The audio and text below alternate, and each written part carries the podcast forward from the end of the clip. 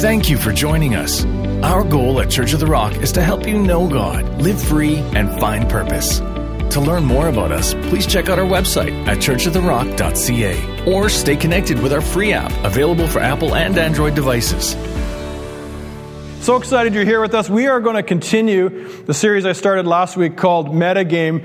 And uh, we were talking about some video game stuff. And, and in, in the video game world, if you're a gamer, you, you use some of these terms if you're really into it. Because uh, meta, metagame, meta in, in the video game world usually is in reference to like the best strategy, the best character, the best gun, or whatever it is that you're playing. It's the meta of it. And, uh, and of course, if you take the letters in the word meta and you spin them all around, you can spell team instead of meta. And, uh, and that's what we're focusing on this, in this series. We're focusing on the fact that God has designed us and op- to operate in a team, that we are not meant to work as individuals. We are not meant to be in this thing all on our own. But in fact, God has called us to work in team. And today, what we are going to focus in on is your part of the team. And I want to give read uh, in, in, some instructions that Paul gives us in 1 Corinthians chapter 12. And this is what he says, verse, starting at verse 20. He says, There are many parts, but only one body. You, the eye cannot say to the hand, I don't need you. The head can't say to the feet, I don't need you. In fact, some parts of the body that seem weakest and the least important are actually the most necessary. And the parts we regard as less honorable are those we clothe with the greatest care. So we carefully protect that, those parts that should not be seen, while the more honorable parts do not require that extra special, that extra care. And so God has put the body together such that extra honor are given to those parts that have less dignity, and, and this makes for harmony among the members so that all the members can care for each other. And so Paul is talking about the fact that we are one body, as we talked about last week, and we have different parts and different roles and different strengths and weaknesses, and we can't say to the other part, I don't need the other part. But every time I every time I read this passage, I always think of the song Hokey Pokey. Anyone know that song, Hokey Pokey? Yeah, you know, you put your left hand in, put your left hand out, left hand in, shake it all about, you do the hokey pokey, turn yourself around. That's what it's all about. Guess, guess what, guys? You're going to be singing this all day now. you just love that you came to church. Do you know that that was actually, uh, it started as a British folk, folk dance? In 1826, that's where it actually started. And, uh, you know, this is the part that surprised me the most. In the 1980s, it made the hit charts twice. What was wrong with that generation? That this song would be on the hit charts twice in a generation? I don't know. But if there is a point to this song, which in some ways they're not, but there is for today's message, if there is a point to this song, it's about the fact, you know, it's all the parts. And, and, you know, left arm, right arm, left foot, right foot, elbow in, head in, all those things. we if you've grown up singing that song, you know the song.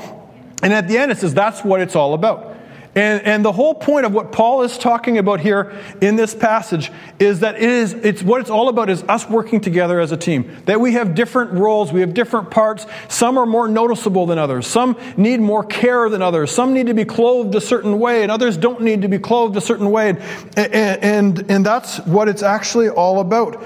And, and we're unique, we have different roles, we look different, we act different.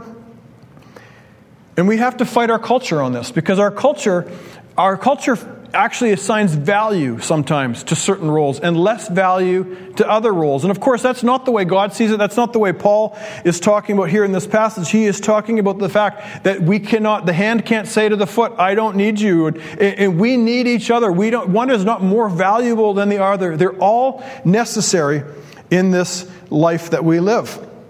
And you know, we talked last time how the apostles continually work together as a team. That we saw over and over again. Uh, you know, the apostles always did it in a team. And we talked about the story of Philip and how Philip had uh, been in, in the area of Samaria and preached the gospel, and all these people got saved. And and and because he was in team, he sent for Peter and John to come come and help with, with him in this situation. But what we didn't talk about is why Peter and John came and what was the purpose and why did he need them. So I want to I want to pick up the story where we left off last time, and uh, and Acts chapter eight, verses fourteen and following. It says this. It says, "When the apostles in Jerusalem heard that the people of Samaria had accepted God's message, they sent Peter and John there." And so that's the part we read last time. And as soon as they arrived, they prayed for the new believers to receive the Holy Spirit. The Holy Spirit had not yet come upon any of them, for they had only been baptized in the name of the Lord Jesus. Then Peter laid Peter and John laid their hands upon the believers and they received the Holy Spirit. And so we see here what, what happened is Philip went and he did what he did. He preached the gospel and he went and, and all these people got saved. And we can tell from the story that they got water baptized. And then, then some time passes because they had to send for the apostles. They had to give message. They didn't have email and, and, and text messaging and all those things. So there would have been a, a, a portion of time that would have passed. Then they heard about it. then they chose to come and they traveled back to Samaria. And so, anywhere from weeks to months, we don't know how, how long this, this period was. They took some time to come back. And, and the first thing they do, it says, is they went and they laid hands on them and they received the baptism in the Holy Spirit. And, they, and, you know, and this is, you know, this is not today's message, but this is honestly, it's the best proof text ever. If you're having a question about, you know, whether there is two experiences when we get saved, is there a second experience with the baptism of the Holy Spirit? Clearly, here there is because it happened weeks or months later, and uh, they'd already been water baptized. And if you want to find out more about that, I'd encourage you to go online, go to our, our foundations class. Pastor Mark teaches on this, lesson four of foundations, and um, and you can hear all about that. But what I think is interesting in this passage, in this story in particular, is why did Philip not do that himself? Could Philip not have prayed for these people to have received the baptism of the Spirit? Um, arguably, yes. Why, why couldn't he do it? Of course he could. He, he, has, he has the Holy Spirit living in him too. He was part of, of the, you know, in the upper room and all those things. He, he could have totally done that. Yet he didn't. And this is my theory as to the reason why, because it just wasn't his sweet spot. He seemed to have this excellent ability to preach the gospel and share his faith, and, and people would get saved, and he would just you know get them baptized and, and all those things, and, and that was you know what was his strength. And he knew that he had other team members that had other strengths. And they had the ability to go and, you know, share with them about the baptism in the Spirit and pray for them and do all those things. And it's not that he couldn't do it. He just made a choice to go, this is my sweet spot. This is what God has called me to do. And so I'm going to focus in on what God has called me to do and allow the team that I'm a part of to carry the other part of it. And, and, and we see this, this picture here and, and over and over again that that is the way that is the way God has designed us to operate. We, we work in team. We need each other. We, we have strengths and weaknesses and, and all those kinds of things. Sort of reminds me of this story of this, uh, you know, we had that snowstorm a few weeks ago, and lots of people stuck in ditches and things like that. And, and you know, down in southern Manitoba, there was this guy traveling, and and he got stuck in a ditch in, in, the middle of this in the middle of this snowstorm. And, and there was this Mennonite farmer that was nearby, had a had a, a, a big horse named Buddy, and uh, he said, you know, I, I think I, my horse can can pull you out. Uh, and the guy said, great, that I'd really appreciate it if you can if you can help me get out of this ditch. And so he gets the horse tied up to the car, and and, uh, and he's sitting there and he says, pull, Coco, pull, and nothing happens. And he goes, pull, Buster, pull. And still, nothing happens. And he goes, pull, Nellie, pull. And still, nothing happens. And finally, he says, pull, buddy, pull. And the horse gets up, pulls the car out, no problem at all. And, and the guy's super thankful that this, that this farmer helped him out, and he's thanking him for it. And he says, But I just, I have one question. I don't understand why you called your horse by the wrong name three times. And he says, Oh, Buddy's blind, and if he thought he was doing by this by himself, he wouldn't have even tried. All right. I love it when we get the delayed laughs. That's, the, that's my favorite. All right, so I want to talk about uh, I want to talk about RPG. And uh, if you're if you're a movie guy and you like watching movies, or you you you know you're a military guy, RPG usually means rocket propelled grenade. That's what it talks about. But in the gaming world, RPG stands for something else. Who can tell me what RPG stands for? Role playing games. There we go. We got a gamer over here. And uh, it stands for role playing games. And so today, I want to give you the meta RPG uh, for, for life, and it's real diversity, participant, and, and growth. And these things are the keys to understanding if you want to excel at the team game. And so the first letter in the, in the meta RPG we're going to look at today is real diversity. And the reason the reason I'm calling it real diversity is two reasons. One, I needed an R, and so I had to add the R in front of diversity. Uh, but two, because I think we struggle with what diversity is in today's culture, in today's day and age. And we struggle with understanding because diversity is our is strength, is our strength. And, and that's a term Sometimes you hear in politics, you hear them talking about how diversity is our strength, and I 100% agree with that. I think it's true, and I'm going to talk about that in a minute. But I think that many times we don't actually understand what that means, and we don't actually take the, the good in that, in that expression and use it in our lives. And so I want to talk about real diversity, and the reality is none of us are balanced.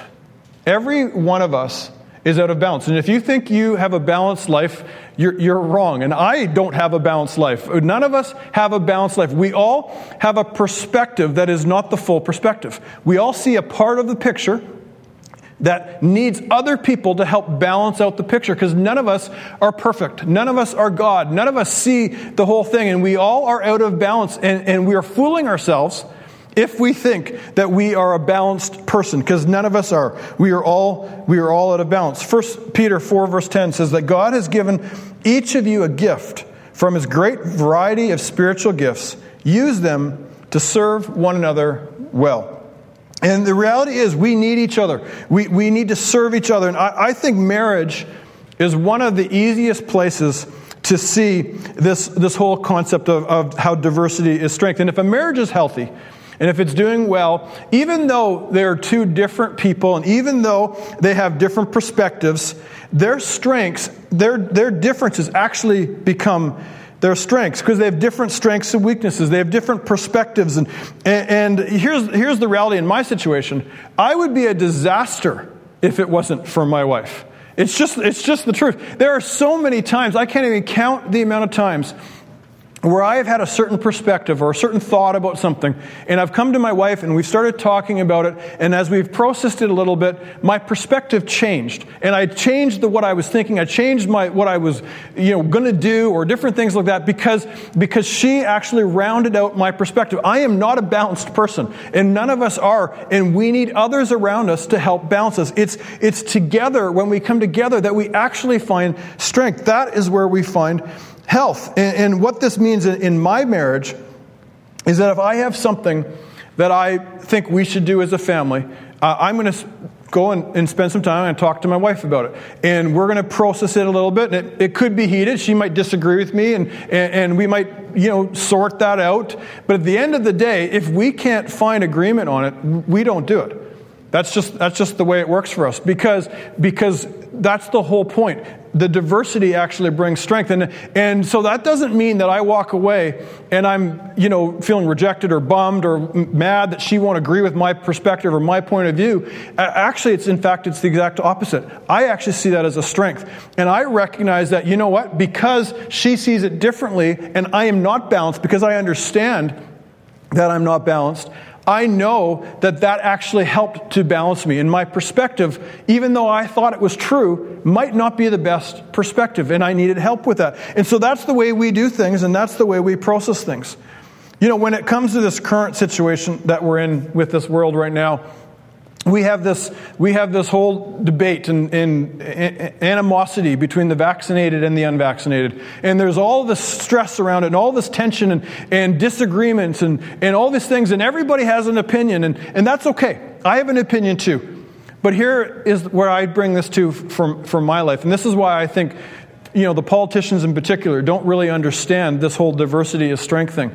Because I recognize that I'm not balanced and that my perspective, my opinion in the whole debate is valid. I, I, actually I have an opinion. I'm not saying you shouldn't have one. You should have an opinion. But I also understand that my opinion is out of balance and that the opposing opinion actually has some value as well. And it helps to balance my perspective. And so when I have discussions or when I'm thinking about and talking about with people who disagree with me, I'm not getting frustrated or mad. I'm trying to understand their perspective because I understand that I'm out of balance and I understand that they have something to offer. That doesn't mean I'm going to change my mind. It doesn't mean I'm going to have a different opinion. It means that they are going to help round out my opinion and that their opinion has something to offer as well. And we need to understand that diversity is strength.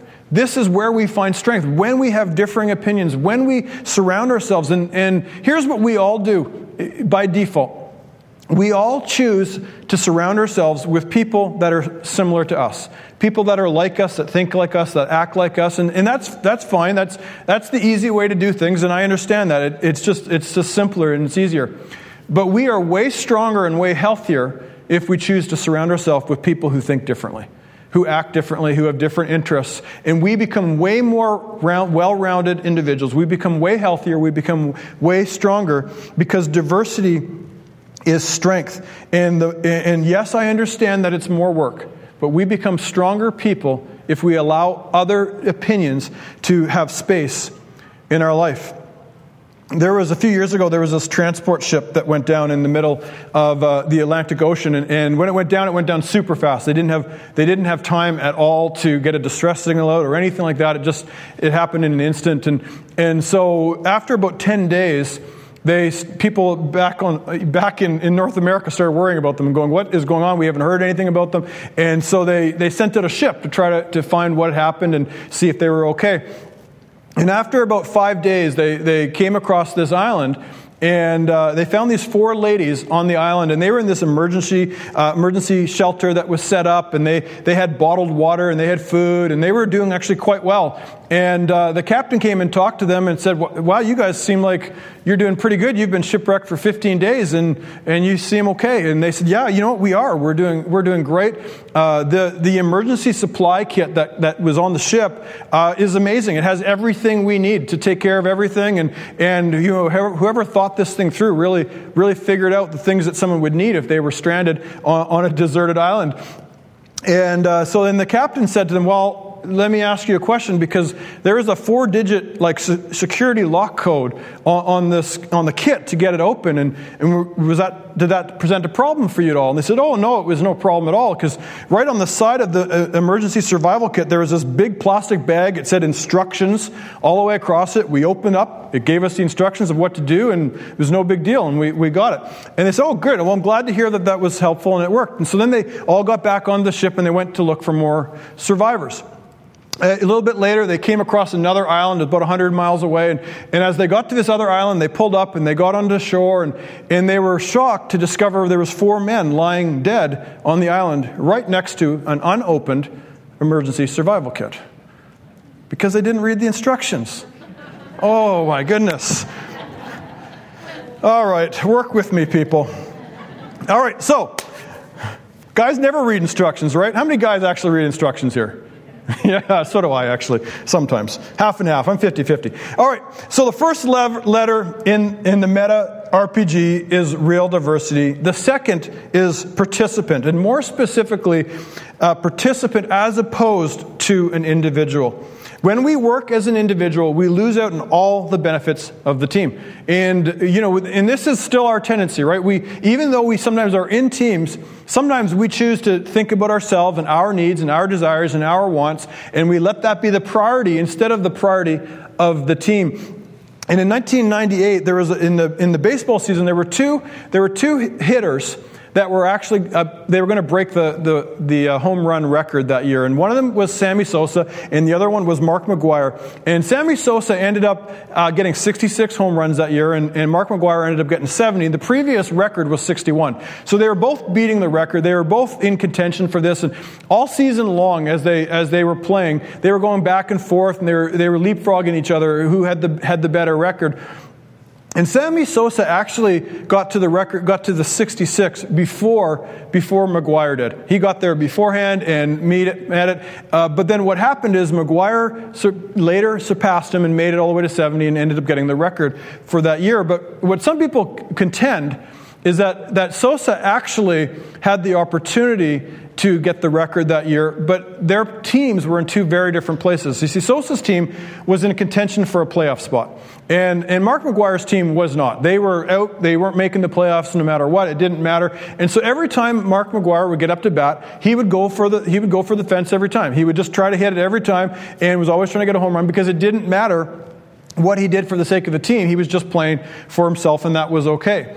But Sosa was in a very different situation. They were in contention for the playoffs. They weren't sure if they were going to make the playoffs. And so he had to start making the plays that made more sense for the team than necessarily about his record. And so sometimes that would mean uh, taking, getting, walking to base, or sometimes that would mean just hitting a short, you know, hitting uh, one baser so that somebody else could get in. And, and he was doing these different things to, to actually benefit the team as opposed to himself. And the reporters, they asked him about this because everyone knew they were watching him all season long. These two go back and forth. And they asked him about this whole thing and about the record and the home run record. And so this is what Sosa said. He said, My team's desires are more important than my quest for a home run record. And the attitude that he had actually helped the team get into the playoffs. They, they, they ended up making the playoffs. And at the end of the season, he was voted the most valuable player even though he didn't get the record, he was voted the most valuable player in that whole season because he understood something. He understood that he was a participant on the team as opposed to an individual just trying to get what he needed to get. And this is where we need to be. We need to be at this place where we go, you know what, I want to be a participant on the team and I want to put aside some of my own things and my own desires and my own wants and think about the team instead of just myself. Philippians 2 3 to 4 says this it says, Don't be selfish. Don't try to impress others. Be humble, thinking of others as better than yourself. Don't look out only for your own interest, but take interest in others too. This is, you know, as you read this passage, this is exactly the way a team plays. They look out for the other interests, they, they put themselves before themselves, and we have a, such a hard time with this in our culture and, and, and we find it, we struggle with this, this whole thing. And, and, and, you know, you've probably heard Pastor Mark say this before that there's no I in the word team, but there's two in the word idiot. And, uh, and you know, the reality is the team, understanding a team means we're taking care of others and we're thinking of others, not just ourselves. There was these missionaries in the Philippines. They were um, uh, this a bunch of years ago. They were playing croquet. I mean, who's ever played croquet? Anyone played croquet before? A bunch of you played croquet. So they were playing croquet on their front lawn, and there were some indigenous people from the Philippines that were watching them play and were curious. And, the, and so the missionaries asked them, Do you want to come play the, this game with us? And they were eager to play, and so they came and they played. And so they, they taught them the rules and how, how it worked and, and all that stuff. And so then they started playing the game together.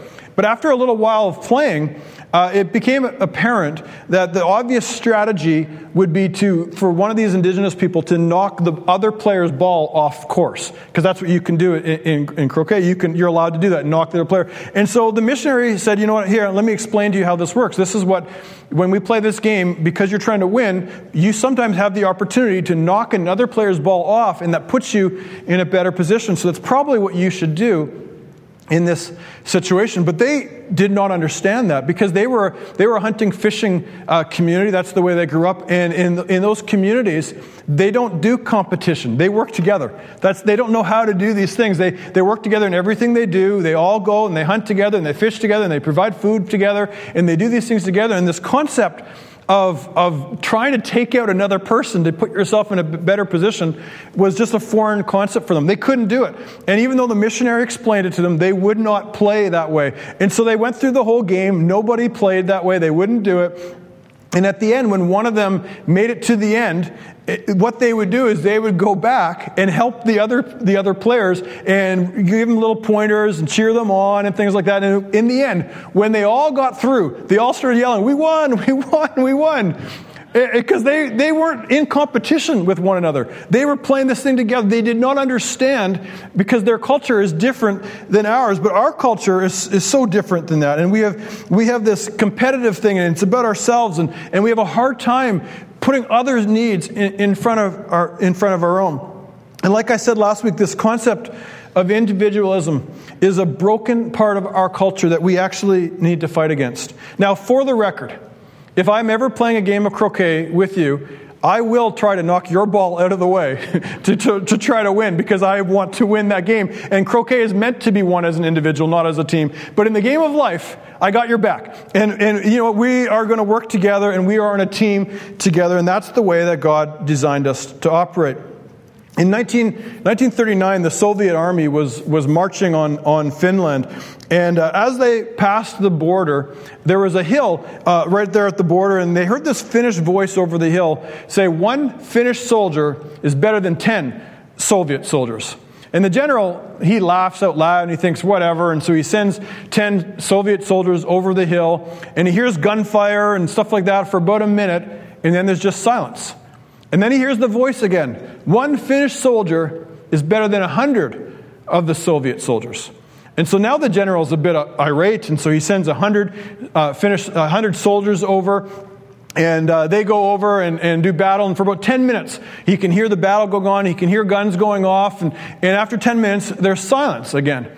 And then he hears the voice once again. One Finnish soldier is better than a thousand Soviet soldiers. Well, now the general is irate. He has no more room for this, and he sends a thousand soldiers over the hill, and he sends, he sends the tanks and the mortars and everything, and he tells them, Do not come back until you have taken this hill. And for half an hour, it's like World War III, and he can hear bombs going off, and explosions going off, and guns going off, and yelling and screaming, and all these things. And finally, Finally, there's silence.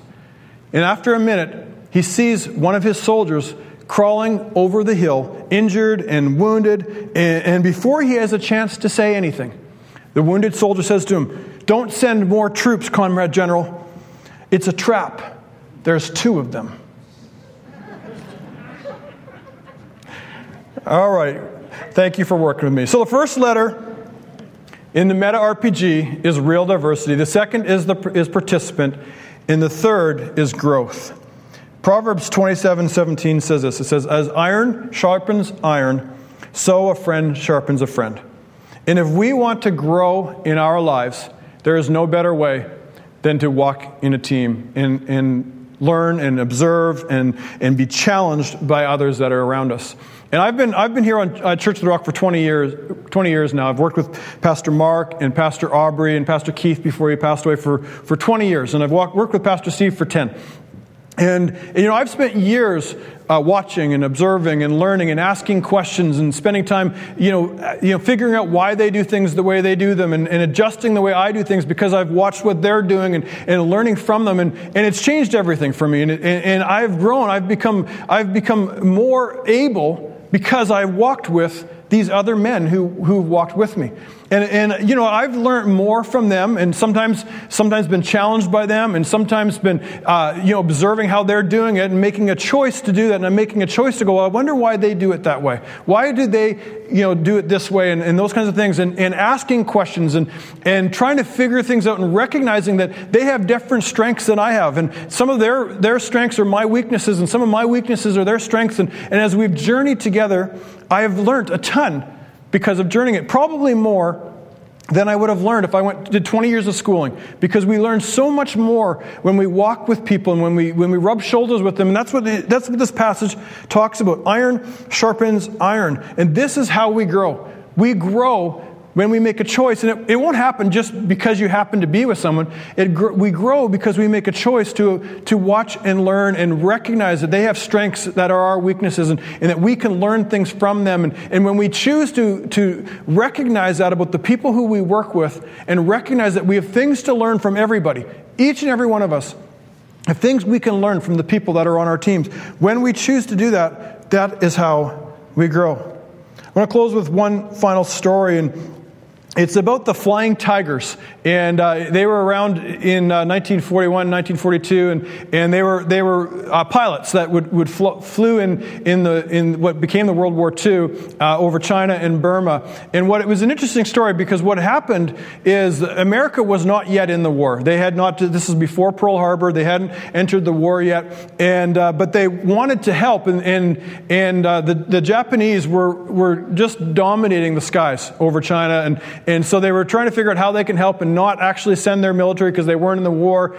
And so a bunch of men uh, all resigned their, their commission from, from the military and from the army, and actually instead went and joined this volunteer team uh, called the Flying Tigers in, in China. And they went and did battle there, and they were there for a few years. And what was interesting about it is that, and remarkable about it, was actually their success rate.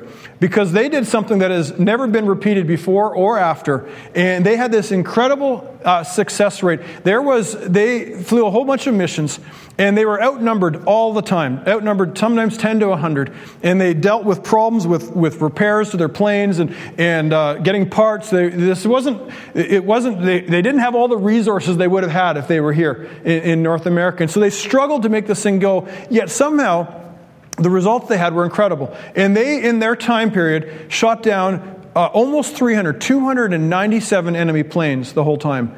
And in that whole time, they only lost 14 pilots themselves. And that's never happened in, in, all of history. No one has ever had that kind of success rate. And they had a whole bunch of different strategies they used, and, and, uh, and you can research it and study it and see some of the strategies. Because one of the things that, one of the strategies that they used was that they always sent their planes up in pairs. And their, their pairs would always take on one plane at a time. That's the way it would work. So instead of saying that they had 10 up against 100, they would say, no, we have five pairs up against 100. And even though they were outnumbered 10 to 1, their pairs would say, No, we are two to one. We actually have the better odds. And they would fight in pairs and always work together that way. And, and ended, up, and ended up having these huge victories. They would come back with very few casualties and take down a hundred others. And, and, and, time and time again, this happened for them. And um, in the general, he called it the principle of concentration. And and this is what he said. He said before the pilots, when they you know, would, would fly before, they would fly as, as an individual. And, and there would be these individual dogfights. And as a sport, they were incredible to watch. But in war, it's all wrong. That's not how we do this. We do this together. We do this as a team. We do it in pairs. And see, the reality is that God has designed each and every one of us, each and every one of us, to work as a team. We're not designed to work as an individual. We're not designed to do these things on our own. And, and, and we have to fight against that, that model and fight against those things. And, and if we choose to do that, the ultimate strategy for life, the game of life, is to be part of a team. And that meta RPG is real diversity to operate as a participant, not an individual, and grow by working together with others. This is the meta role playing game, the ultimate strategy ultimate strategy for the game of life and the way God designed us to play the game of life. Let's stand together. Just want to take a moment, and, and maybe there's somebody here in the room where you don't have a relationship with God right now. He, he wants you to be on his team. He died on the cross so you could be on his team with him. And so I want to give you an opportunity to do that. And so I'm just going to ask everyone to bow your head and close your eyes. And if there's somebody here and you say, you know what, I, I need to make that decision, uh, then, I, then I just simply want you to put up your hand, and once I see it, you can put it back down. And I'm not going to embarrass you or call you forward. Anybody here today where you, you know, I need to do that. I need to make my, my life right with the Lord. Thanks. I see your hand at the back. Anybody else where you go, you know what, this is my day. Well, here's what we're going to do. I'm not, I said I wouldn't embarrass anyone or call out. So we're going to, we're going to just pray a prayer together. And so let's pray this prayer together. Lord Jesus, I thank you for the cross. I thank you for dying for my sins. And I ask you to forgive my sins.